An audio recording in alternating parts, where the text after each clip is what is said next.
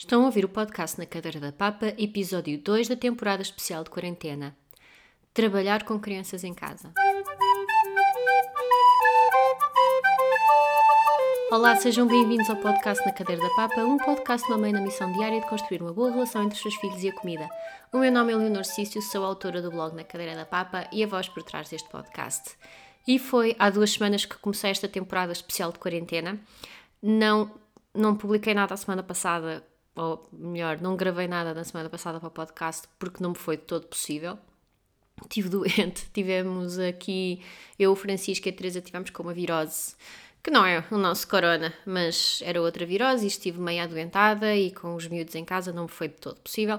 Também porque nas circunstâncias em que estamos não sei se consigo ter uma periodicidade semanal no podcast. Vou tentar, até porque eu gosto muito de gravar, gosto sempre de trazer temas pertinentes e acho que hum, o podcast pode funcionar como uma companhia nestes tempos de quarentena.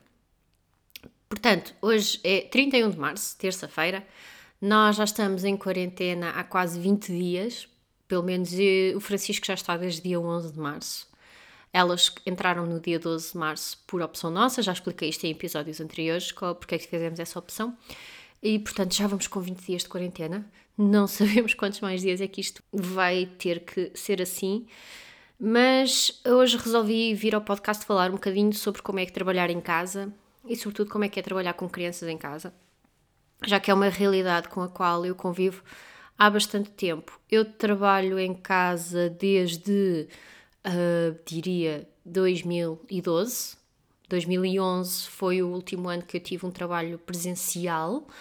A partir daí tive sempre trabalhos remotos, ou estava a trabalhar no meu doutoramento, que entretanto suspendi, ou estava já com o meu projeto na cadeia da Papa, mas também tive um trabalho que trabalhava remotamente, só tinha que fazer pequenas deslocações a Lisboa temporárias, pronto.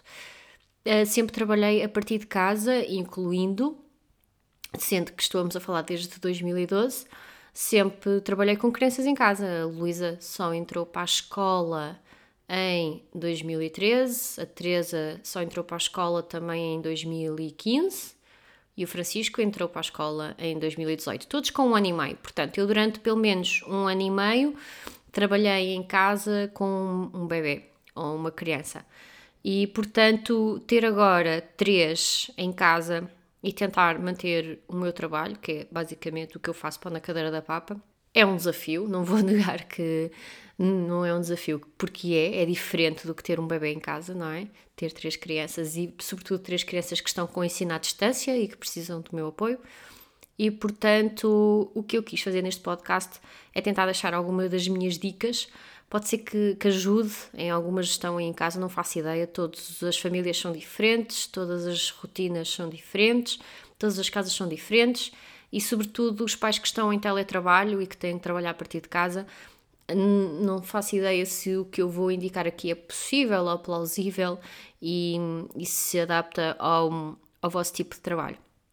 O que eu sei é que estas circunstâncias vão contribuir para uma revolução no emprego, porque as pessoas vão perceber que há outras formas de trabalhar, há outras formas de fazermos as coisas e acho mesmo que vai ser um ponto de viragem em muitos empregos e em muitas profissões, quando se começar a perceber uh, como é que se pode usar o trabalho remoto de uma forma benéfica para, para, o seu, pronto, para o seu desempenho, para o seu trabalho.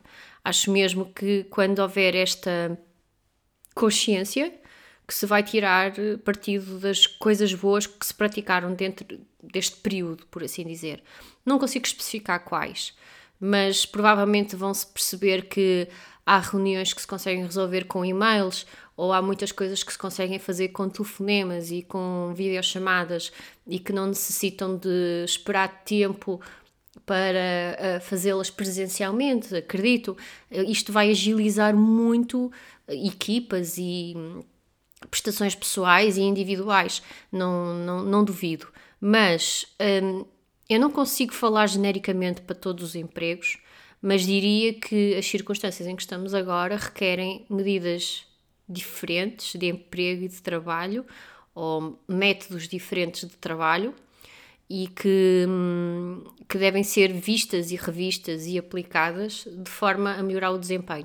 Eu falo especificamente no caso de pais. Eh, eu acho que é utópico achar que ter um casal em teletrabalho em casa com filhos, que eles possam ter um desempenho de 8 horas diárias, como têm no seu local de trabalho normal, de uma forma ótima.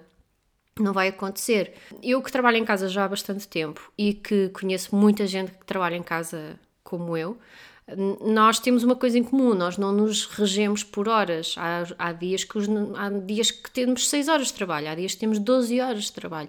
O nosso trabalho funciona muito por objetivos e por metas e não tanto pelo número de horas. Eu percebo que o número de horas é uma forma de uh, controlar e contabilizar o trabalho que nós praticamos, mas acho que uh, às vezes é forçosamente estarmos a ocupar 8 horas do nosso dia sem essas 8 horas serem altamente produtivas.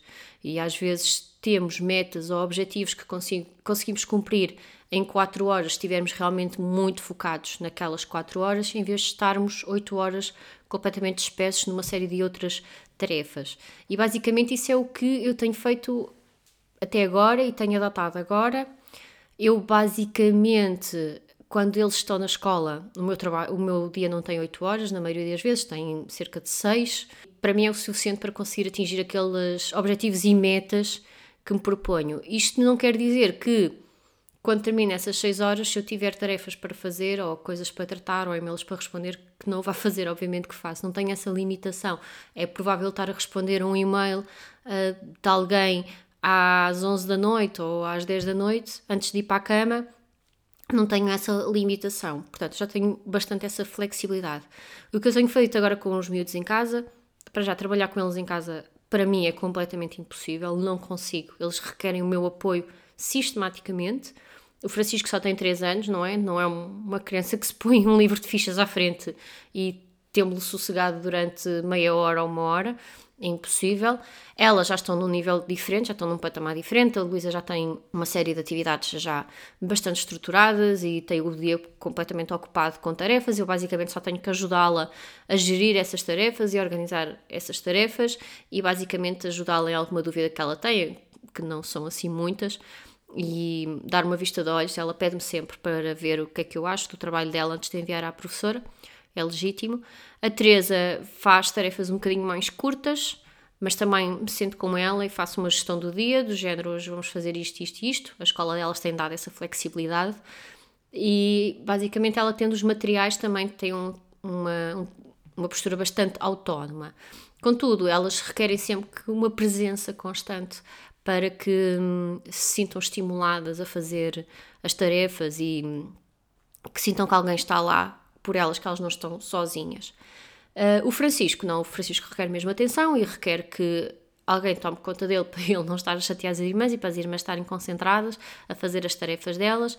Portanto, durante o dia, basicamente, quando eles estão acordados, eu não existo, eu, eu não tenho consciência de mim própria. Ontem cheguei à cama e percebi que não tinha bebido água o dia todo, por exemplo, e estava completamente desidratada, estava com os lábios super secos e notava a minha pele mesmo muito seca. Eu tenho noção que eu desapareço para o mundo quando eles acordam até eles deitarem. Mas isto também tem outro motivo, e se calhar até é interessante abordar aqui. Eu, eu garanto que durante estas 12 horas, eles mais ou menos acordam às 9 e vão para a cama às 9, mais ou menos. Garanto que durante estas 12 horas eles têm-me totalmente e exclusivamente para eles. E não é só para, as, para a questão académica, é mesmo pelo suporte emocional que eles neste momento precisam. Eu estou extremamente preocupada e alarmada com o impacto emocional que isto está a ter neles. E às vezes dizem-nos que nós neste momento estamos a ser pais estamos a ser professores. Eu neste momento sinto, sinto que estou a ser psicóloga deles, que, que tenho um trabalho muito grande a, a fazer para minimizar ao máximo os danos que isto está a ter neles. Um, e, e, o que é que é isto? isto? É, é, isto, é isto de estarmos em casa, de não podermos ir visitar a avó, de não podermos ir à praia se nos apetecer, de não podermos ir ao Sea Life. Nós temos um passo anual no Sea Life porque vamos lá quase todos os fins de semana, eles adoram ir ao Sea Life.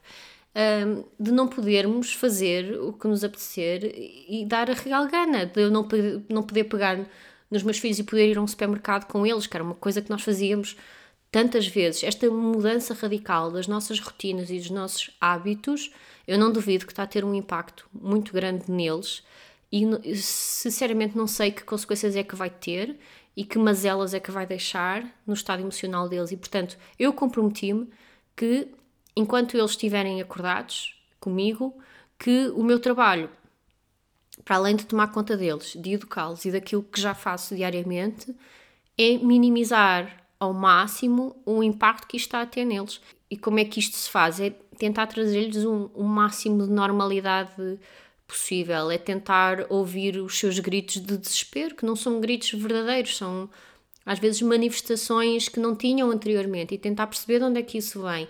Nós não podemos lidar com eles agora como lidávamos antes desta, desta situação. Tudo está a mudar, está tudo a mudar. A minha preocupação neste momento, sinceramente, todos os dias quando me deito, é perceber para que mundo é que eu acordo. O que é que o, que é que o amanhã é diferente do hoje e todos os dias o mundo está diferente e, há notícias muito duras de, de ler e de ouvir.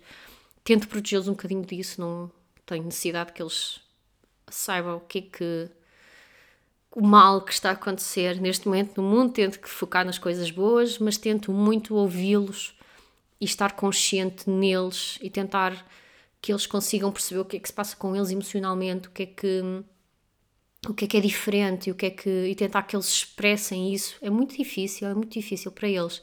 Eu acredito que isto eles não têm maturidade emocional para lidar com isto de forma nenhuma. E é nisso que eles precisam mais do nosso apoio, não é a resolver fichas e não é a tratar de mensalidades dos, dos colégios. Eu percebo, eu percebo que são questões práticas e que têm que ser tratadas e que têm que ser faladas e que têm que ser exploradas. Mas neste momento a minha preocupação é mesmo esta: é que mundo agora às são 6h36, que mundo é este às 6h36, para o qual os meus filhos vão acordar daqui a nada, o que é que, o que, é que vai mudar ainda mais e o que é que eles têm que lidar ainda mais. E portanto foi o compromisso que eu, que eu fiz e eu, eu percebo que não seja possível a todas as famílias fazerem isso. Eu tinha aqui uma série de coisas escritas, mas entretanto já extravasei aquilo que eu tinha de planeantes que, que um, falar aqui. E, mas pronto, olhem, o que eu tenho feito essencialmente é acordo mais cedo, tenho acordado às 5 da manhã para trabalhar. Eu, por exemplo, daqui a pouco vou ter uma reunião às 7 com outra pessoa que também tem um filho e que o filho não, não é possível para ela trabalhar, para essa pessoa trabalhar quando o filho está acordado. Portanto, daqui a pouco às 7 vou ter uma reunião, as coisas estão a mudar, estas coisas mudam. E eu optei por acordar mais cedo, porque mais ou menos entre esta hora, entre as 5 e as 9, tenho 4 horas de trabalho, e são 4 horas em total silêncio, em total concentração, e eu tiro o maior partido que consigo destas 4 horas. Estas 4 horas valem-me pelas 6 ou 7 horas que eu tinha em um dia regular, que era muito mais relaxado. Estou super focada e trabalho nestas 4 horas muito intensamente e consigo produzir muita coisa. Quando eles acordam, eu desapareço para o mundo. Eu dedico completamente a eles. Obviamente, como acordo às 5 quando eles se deitam, eu também me deito. Um, coisas que eu não tenho feito e que sacrifiquei. Não tenho visto séries e quem me segue, por exemplo, no Instagram sabe que eu vejo muitas séries. E eu vejo muitas séries, por exemplo, à hora do almoço, vejo uma série, estou a almoçar e estou a ver uma série, não me é de todo possível. Nem quero nada fazer isso, quero estar a almoçar com os meus filhos, não quero nada estar com um ecrã à frente a ver uma série. Não tenho visto a minha série à hora do almoço, uh, via também uh, quando me deitava. Quando me deitava, não precisava de me deitar às 10 da noite, 11 no máximo. Podia-me deitar à meia-noite ou até depois da meia-noite. Agora tenho que me deitar relativamente cedo para conseguir acordar às 5, portanto, as séries acabaram, não tenho visto rigorosamente nada. E, mas eu estou confortável com isto, isto é o que eu quero fazer e é o que eu sinto que tenho que estar a fazer. São estes pequenos sacrifícios, e a verdade é que nós não podemos encaixar a nossa vida toda antiga, antes desta situação, não podemos encaixar a nossa vida toda como era neste, neste novo molde. Não encaixa, não vai encaixar, não, não tentem, porque não vai encaixar. Uh, e a ideia que ah, eu não, agora não vou perder tempo no trânsito a levá-los para a escola e para o trabalho, vai-me dar mais tempo para isto, para aquilo, esse tempo vai ser ocupado com outra coisa qualquer. E isso não acontece, eu também achava isso, eu também gastava uma hora, duas horas por dia a levá-los e ir buscá-los. Portanto, eu disse, ah, agora vou ter estas duas horas extra por dia para whatever. Não, não, não está a acontecer, eu não estou, essa, não estou a ter essas duas horas extra por dia. Estão-me a faltar essas duas horas até. Uh, portanto, isto tem que, se, tem que se mudar um bocadinho a mentalidade e tem que se mudar a forma como, como, como olhamos para as coisas, como olhamos para os nossos trabalhos, para os miúdos, uh, para as casas. Uh, nós é que temos estado a trazer. Eu costumava ter uma pessoa que vinha cá ajudar a casa, não faz sentido nós estarmos de quarentena e ter uma pessoa a entrar e a sair sistematicamente da nossa casa, portanto, nós é que estamos a tratar de tudo. Os miúdos têm sido incríveis, ajudou imenso e temos feito imensas atividades domésticas uh, pedagógicas. tenho, por exemplo, o Francisco emparelha meias e a Teresa dobra as meias e, bem, tem sido uh, bastante animado. Curiosamente, tenho andado, não ando nada estressada, ando extremamente calma, consigo lidar com as coisas com muito. com todo eu, por assim dizer, consigo encarar tudo com bastante facilidade. Não sei como, não sei como é que desenvolvi esta capacidade. Mas pronto, olhem, já estou aqui a falar há quase 17 minutos, ainda não vos dei dicas nenhumas sobre trabalho, verdadeiramente. Mas olhem, Tentem acordar mais cedo, mais cedo que os miúdos, para tentarem desenvolver tipo o máximo de trabalho produtivo, ou seja, aquelas coisas que vocês precisam mesmo estar concentrados a produzir antes deles acordarem e deixarem pequenas tarefas do género responder a e-mails, fazer telefonemas, efetivamente para durante o dia. Normalmente, eu quando tinha crianças em casa, antes desta circunstância, deixava esses esses assuntos, por exemplo, para quando tinham cestas. Eu, neste momento, ninguém faz cesta cá em casa, portanto, eu agradecia que o Francisco fizesse cesta, mas ele não está para aí virado. E, portanto, quando eu tenho telefonemas ou reuniões, marco antes deles acordarem e normalmente as pessoas têm aceitado bem. E hum, telefonemas é um bocadinho complicado, mas tento também uh, encaixar com o pai, quando o pai consegue estar com eles eu consigo estar um bocadinho mais sossegada. Uh, temos gerido desta maneira. Sei que muitas famílias estão a fazer isso, estão a fazer uma espécie de turno em que hum, um, um progenitor está com as crianças eh, de X a X horas enquanto o outro está a produzir e depois trocam e fazem assim uma espécie de turno para conseguir cobrir os seus próprios trabalhos e ainda o cuidar das crianças. É uma questão de ver e tentar encaixar. Agora, uma coisa tem que, tem que estar bastante conscientes. O, o nível de produtividade em casa é completamente diferente. Tanto pode ser mais como pode ser menos. Eu, sinceramente, eu sou muito mais produtiva em casa do que num cenário de escritório. Portanto, tanto pode ser mais como pode ser mesmo. Se realmente for mais, se calhar vocês não precisam daquelas 8 horas regulares de escritório.